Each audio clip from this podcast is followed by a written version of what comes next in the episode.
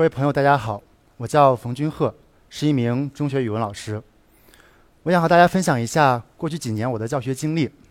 那既然是语文老师，我们不妨从一次语文课聊起。进入6年级，7年级的孩子经常会有这样一些表达，比如说一个男生对另外一个男生说“你太娘了”，或者一个女生在跟我聊天的时候说家里面重男轻女，她没有得到关爱。再或者一个女孩子开始打扮的时候，有男生说她衣着暴露，甚至我们会听到在同学之间传播着一些色情笑话。当然还有更严重的，偶尔我们会看到男生聚在一起，或者在网络上传播小视频，甚至会发生一些相对比较严重的和性别有关的校园暴力。我们觉得这些现象非常的重要，我们需要在课堂上给予回应。当我们把目光移到课本当中的时候，却发现课本当中并没有它的位置。这是语文课本当中我们耳熟能详的主题，比如家国，比如亲情，比如美德，但就是没有性别。所以我们决定设计一节以性别为主题的语文课。那2020年的三八妇女节，我们就开始了这节课。那一开始我们分享了三八妇女节的来历，但紧接着我们把重点放在了词语上面。首先是跟学生分享一个联合国性别包容性语言指南，在这个指南当中，他告诉学生如何判断一句话是否为歧视性语言。那判断的标准是将句子中的男性改为女性，或者女性改为男性，是否会改变句子的含义，或者是否会让表述变得奇怪，比如男强人，这个男人是妻管严这样的表达。同学们发现身边充满了这样的歧视性语言，但我们紧接着走向了另外一步，我们设计了一个语言游戏，我们称之为语言的反叛。左边是从豆瓣上得来的一个游戏的样本，我们希望学生能够模仿它继续写下去。我们看一下学生的创作，比如说你作为一个男生要爱干净，要爱美，男子无才便是德，什么事都斤斤计较，还不如个男人。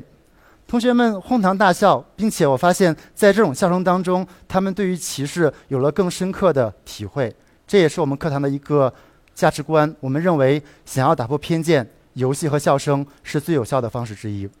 那以上的内容是一个基于词语的文学课堂，但紧接着我们希望他们走向行动，于是我们模仿人大代表的提案，希望我们的学生也能提出一些有意义的提案。我们分享了这个例子，提高女厕所比例，保障女性平等权利的提案。但在这个提案发生之后，有同学立马提出了质疑，一个男生说这不公平，因为这其实是给了女性更多的权利。当然有同学立马反驳支持这个提案，但在所有声音当中最激烈却也是来自于另外一个男生。而有趣的是，这个男生在我们第一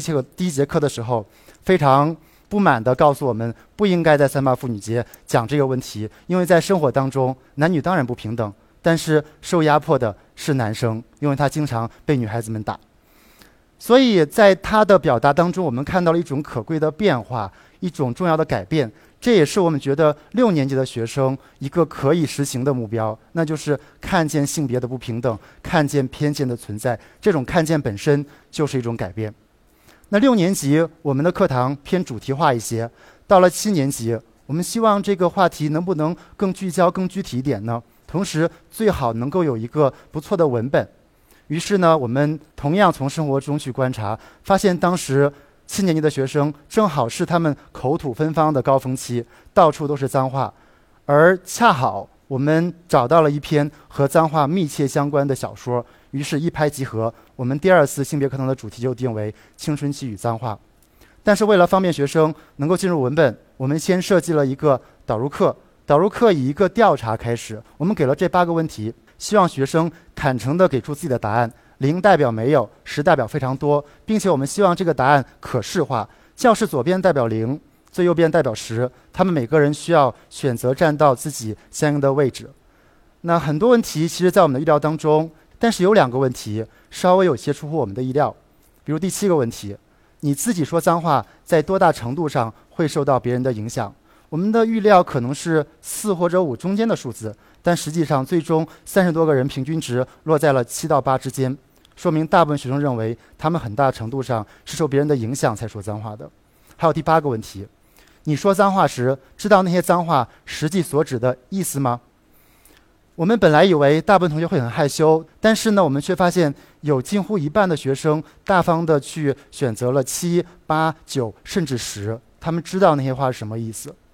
所以这样的坦诚让他们面对脏话的时候变得更加的平静了。于是我们再往前走了一步，我们接下来要求所有学生走上黑板，然后在黑板上写下他们能想到的所有的脏话。他们当然很兴奋，但接下来我们要求他们走到小组里面，然后讨论这些脏话，提出一些他们认为有价值的问题。于是出现了比如这3个问题：第一，为什么脏话和生殖器有关？第二，为什么脏话很多字眼都和女性有关？第三，为什么脏话总是牵扯到长辈？他们试图回答了这些问题，同时呢，他们也反映了在生活当中的一些观察。紧接着我们分享了一个视频，在视频当中，视频的内容在一定程度上回应了这些问题，但同时提出了一个结论，就是是禁忌让脏话更有力。这也是我们的目标，我们希望讨论脏话的禁忌，引导学生能够坦然地面对脏话，因为我们觉得只有坦然，他们才能够谈论并进而去思考脏话，同时也能够让我们的课堂顺利地走入我们的这个故事。这个故事叫做《南瓜灯博士》，选自美国小说家理查德·耶茨的短篇小说集《11种孤独》。这个什么样的故事呢？这个故事的主人公叫做文森特。文森特是一个从纽约贫民窟来的转校生，那他希望融入班级，于是呢，在每周的课程分享当中，他主动上去分享自己的经历。他告诉同学说，他和爸爸一起看了一个很恐怖片，出来之后呢，他和爸爸经历了枪战，但他们侥幸地逃脱了。很明显，这是一个谎言。所以呢，班主任普莱斯小姐在课下的时候跟文森特做了一次温和的交谈，希望他不要再这样去撒谎了。然后中午的时候，他一个人走到了校园的一个空白的墙壁上，在那上面第一次写满了脏话。那当然，放学的时候，班主任普莱斯小姐第二次跟文森特进行了沟通，并且让他去擦除了所有的脏话。而走出教室，在校园当中，他遇到另外2位男同学的时候，他却再一次告诉2位男同学说，老师打了他，打了他的手板。于是2位男生非常兴奋地靠近文森特，表示了前所未有的友好。但就在这个时候，班主任从教室里走过来，看到他们之后，非常友好而又热情地跟文森特打了招呼。于是2位男生意识到他又撒谎了，于是他们攻击他，给他起了绰号。愤怒的文森特转身回到校园当中，再次在同样的墙壁上写满了更加糟糕的脏话。所以这是一个和脏话、和性别、和同伴交往都密切相关的故事。那一开始呢，我们希望学生先从自己的感受出发，问他们，你们觉得文森特是一个什么样的人？他们说文森特是一个粗野的、高大的、没有礼貌的人。那文本当中有没有一些细节表现这样的强大呢？于是他们发现其实有很多地方都有这样的暗示，比如说这2个片段。那前面一个片段，文森特模仿了一个电影明星，电影中的硬汉形象，而让自己获得一种在他看来非常重要强大的男性气质。而第2个片段告诉我们，在男性同伴之间有时候有着一种隐秘的交往方式，那些粗野的、经常具有反叛意识的同学可能更容易被同学接受。当我问同学们说，那他实现自己的这种强大的形象了吗？有同学立马举手说，没有，因为在我眼中他很可怜。为什么会这样？我们让学生去从文章中寻找不一样的文森特的形象，于是他们发现其实有很多细节已经告诉我们，文森特不像他表面展示出来那样。比如说这个片段，这个片段当中，我们看到文森特在课间一个人的种种姿态，他假装系鞋带，他假装奔跑，他假装做很多事情，但是呢，依然没有人来搭理他，所以他想不到有什么可以做的，只得站在那里。所以他们在这样的形象和姿态当中发现了文森特其实是一个弱者，他需要认同，他需要同学的关心。所以我们走到这里，发现了文森特身上存在的2种形象叠加在一起，一种强者和一种弱者。在人物的形象更加丰满之后，我们便可以走到最重要的这个问题这儿：为什么文森特会在墙壁上写满脏话？有同学想到了故事的情境，说是因为老师批评了他，所以他要写脏话。但也有同学立马想到了视频当中的这个观点：禁忌让脏话更有力。他说，文森特的姿态、他写脏话就是为了通过打破这个禁忌，让自己的力量展示出来。但是他立马说，这种力量的背后其实是一种需要，他需要更多人的认可，他因为无力，所以他不得不展示自己的力量。所以学生们其实看到了非常可贵的一面，就是脏话它真的不仅仅单纯是一种社会禁忌，它背后是人的一种需要。所以脏话和人的情感是有关系的。看到这一点，我觉得学生就能够更加坦然地去思考脏话，在生活当中去面对脏话。但同样很重要的是，他们在这个小说当中重新改变了自己对人物的态度。一个说脏话的学生，他们可以怎么看？这也是我们的一个目标，希望他们能够多一些理解，少一些判断。那分享到这里，可能很多人已经猜到了，我不是来自于一个传统的公立学校，因为公立学校没有这样的空间和时间。确实，我来自一所私立学校，而且是一所位于深圳走国际路线的私立学校，学生是要出国的。因为在国家的义务教育要求当中，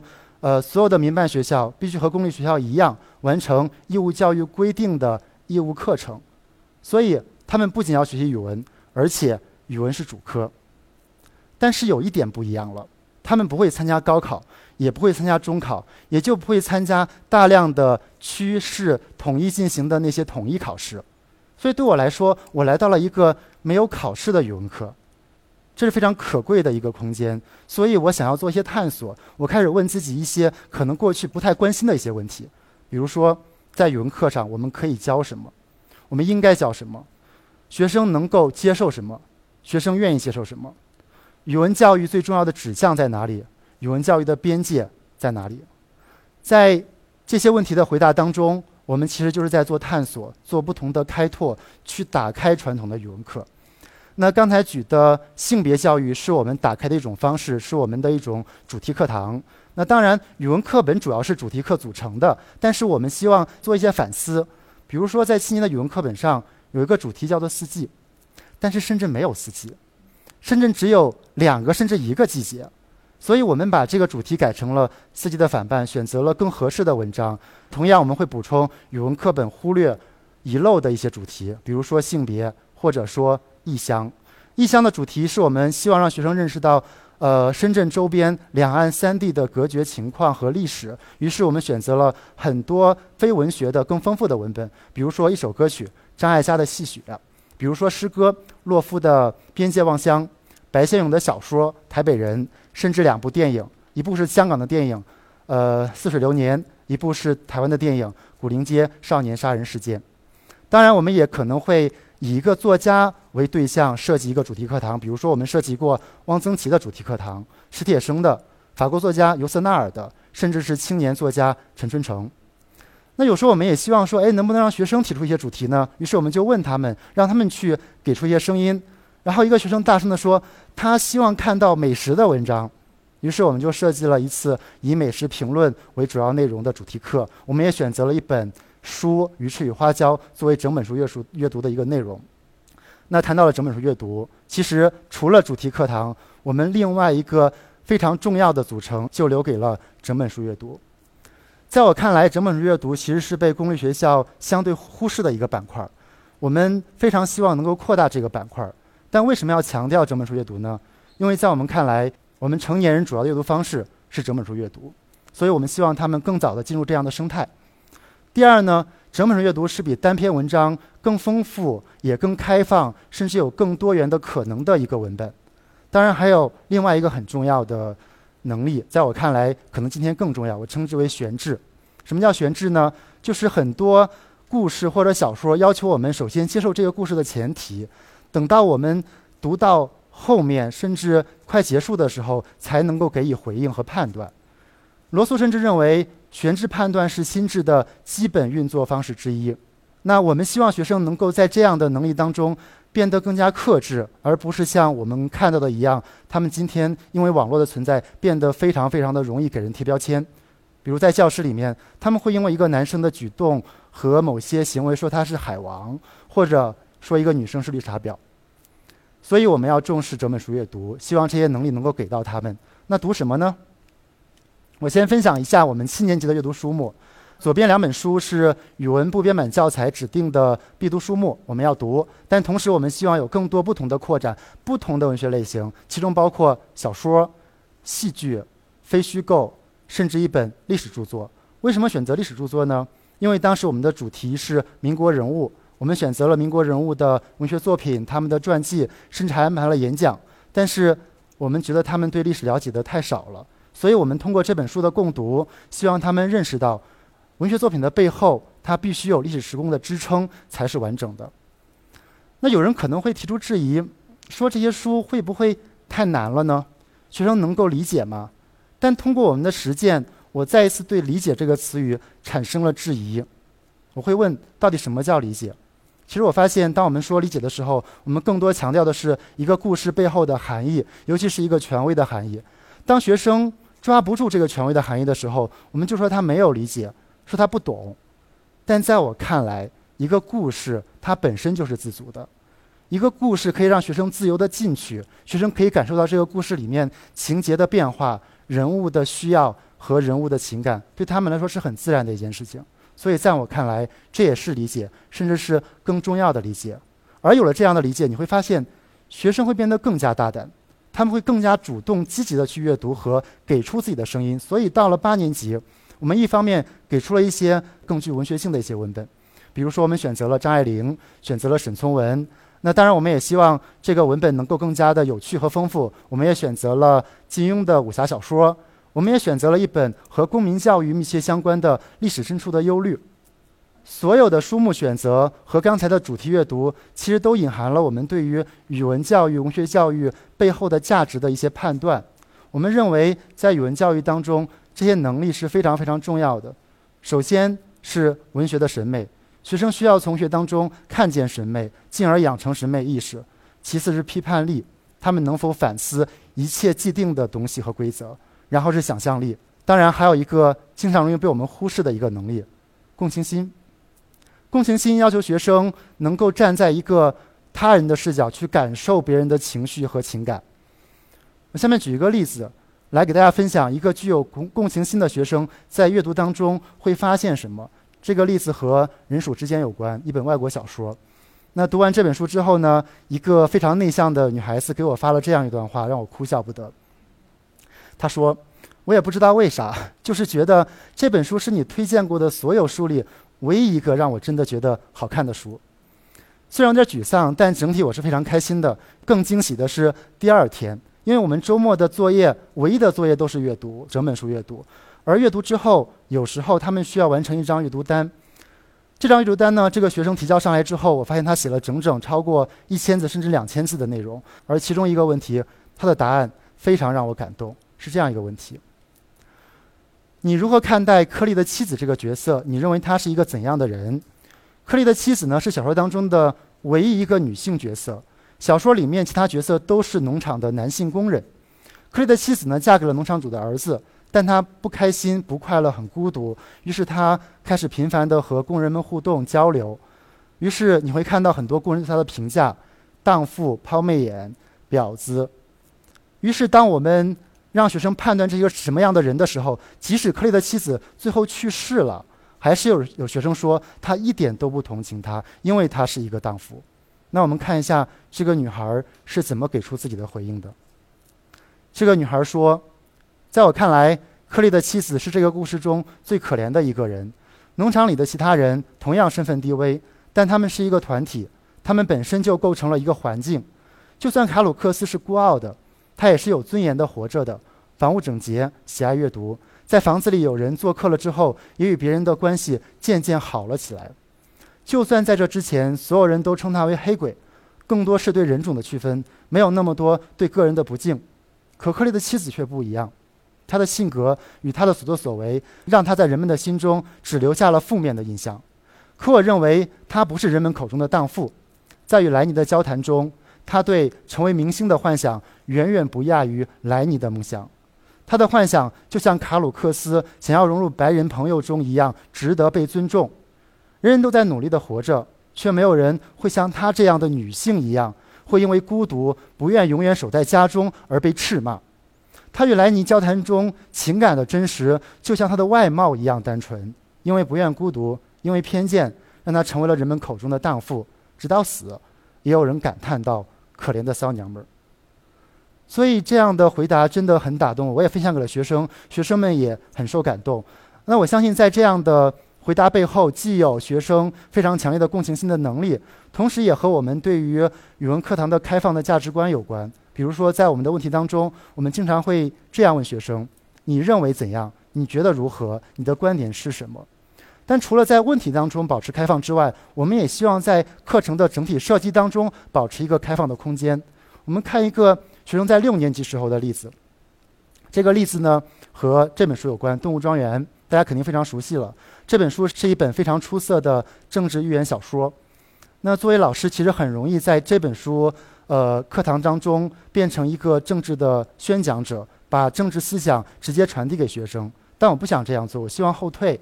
所以呢，我就通过布置了一个写作作业，让写作带引学生去自己发现故事当中政治行为和它背后的逻辑。那这个作业是这样的，希望学生从小说的4个角色中选择一个，以第一人称讲述、反思和评价发生在动物庄园里的故事。哪4个角色呢？有独裁者，有愚忠者，有明哲保身的知识分子，还有怀抱民主思想的另外一个领袖。那学生在第一人称的讲述当中会有一个不一样的转换，因为这本书是上帝视角，它很多时候给我们的是一个整体的行为判断，而没有告诉我们背后的逻辑。而学生以第一人称重新回到文本和故事当中的时候，他们需要走进人物的内心，寻找他们的行为背后的逻辑支撑。比如说我们来看这个同学以独裁者拿破仑的身份写的这样一段话，我一方面给动物们画了一张大饼，那就是动物平等和遥不可及的福利，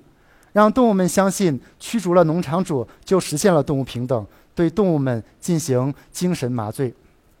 那同样的，另外一个角色是一个愚忠者，他在故事当中经常会喊口号，但我们只看到他喊口号，那背后的逻辑他怎么想的呢？这个同学是这样揣测的，雪丘被赶走后，拿破仑同志却又要盖风车，真是奇怪，为什么他又要盖风车了呢？哎，算了，不管了，反正拿破仑同志说什么就是什么，拿破仑同志永远正确。所以口号是这么来的。那在这样的一个思考当中，学生真的会走到故事背后来探索一个人物更内心的声音。那写完之后呢，我们也把所有这些声音，所有这些文章贴在了教室后面，他们能看到所有社会角色，所有政治选择的一个声音和逻辑。这就像一个小社会一样，学生面对这样的众多的声音，就像在社会当中面对有着不同政治选择、不同行为立场的人。我们希望他们能够在生活当中首先看到他们声音背后的逻辑，然后才做出判断。所以这样一本书既能够培养学生对于政治的思考，当然也是一种批判力的培养。但在我们看来，升入高年级最重要的能力还是审美意识的培养。那我提到审美意识，提到美，提到美的文学，可能有朋友脑子里立马会出现的一个词语是文笔好。文笔好的作品才是好的作品，修辞华丽，词语选择好的作品才值得被称赞。这是我们之前对于美的一个比较偏狭的认知，但是这样的认知和考试有关系。但我们希望我们的课堂能够打开学生，让他们看到文学的审美有很多多元的形式。那为了证明这一点，我们就选择了一本在传统的这种文笔好的概念当中不一样的一本书，就是大家耳熟能详的《活着》。而为了让学生走进《活着》的语言，去感受人物语言和故事内容的关系，我们觉得写作是一个很好的重新回到文本、感受文本内容和文本形式的一种方式。这个作业题目是这样的，在小说当中，福贵身边的亲人一个个离他而去，请选择这些逝世亲人中的一个，以我弥留之际为题，写一写他们在死亡来临时的所思所想和可能的回忆。那学生为了写好这个文章，他必须回到他选择的这个角色的故事情节当中，去感受这个情节他的一个生活脉络，尤其也要感受他的语言选择。因为在故事当中，主人公叙述者福贵，他的语言是非常的简朴，非常的省略的，所以因为他是一个农民，所以他必须符合自己的身份。所以当一个学生选择了福贵的妻子家珍的时候，他是这样写的。而这个学生王淼，他之前的文章大部分就是文笔好的文章。我来读一下前面的部分。我听到有庆在叫我了，风霞也在叫，他们挥着手招呼我过去。我没急着走，转头去找福贵。福贵呢？哦，他出工去了。那我再等等吧。我坐在大石头上等着福贵。风把头发撩了起来，我耐心抚平。底下的石头即使隔了层衣服，也还是硌得慌。孩子们还在招手，我笑着摇摇头。这性子也不知是随了谁轴。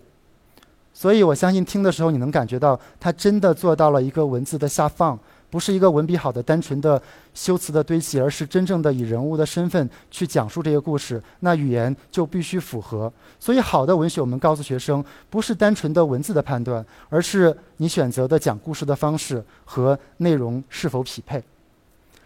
那分享这么多课堂，但有人可能会有困惑，说这样的自由是否仅仅是私立学校的一种特权呢？而在不得不参加考试的公立学校，我们的语文课可以这样被打开吗？相信我，我和大家有一样的困惑，尤其是我有过另外一段经验，另外一段教学经历，而那段经历呢，和我这段经历真的是天差地别。时间要回到8年前，2014年，大学毕业，我加入了一个名为美丽中国的支教组织。这是我支教的地方，就在云南。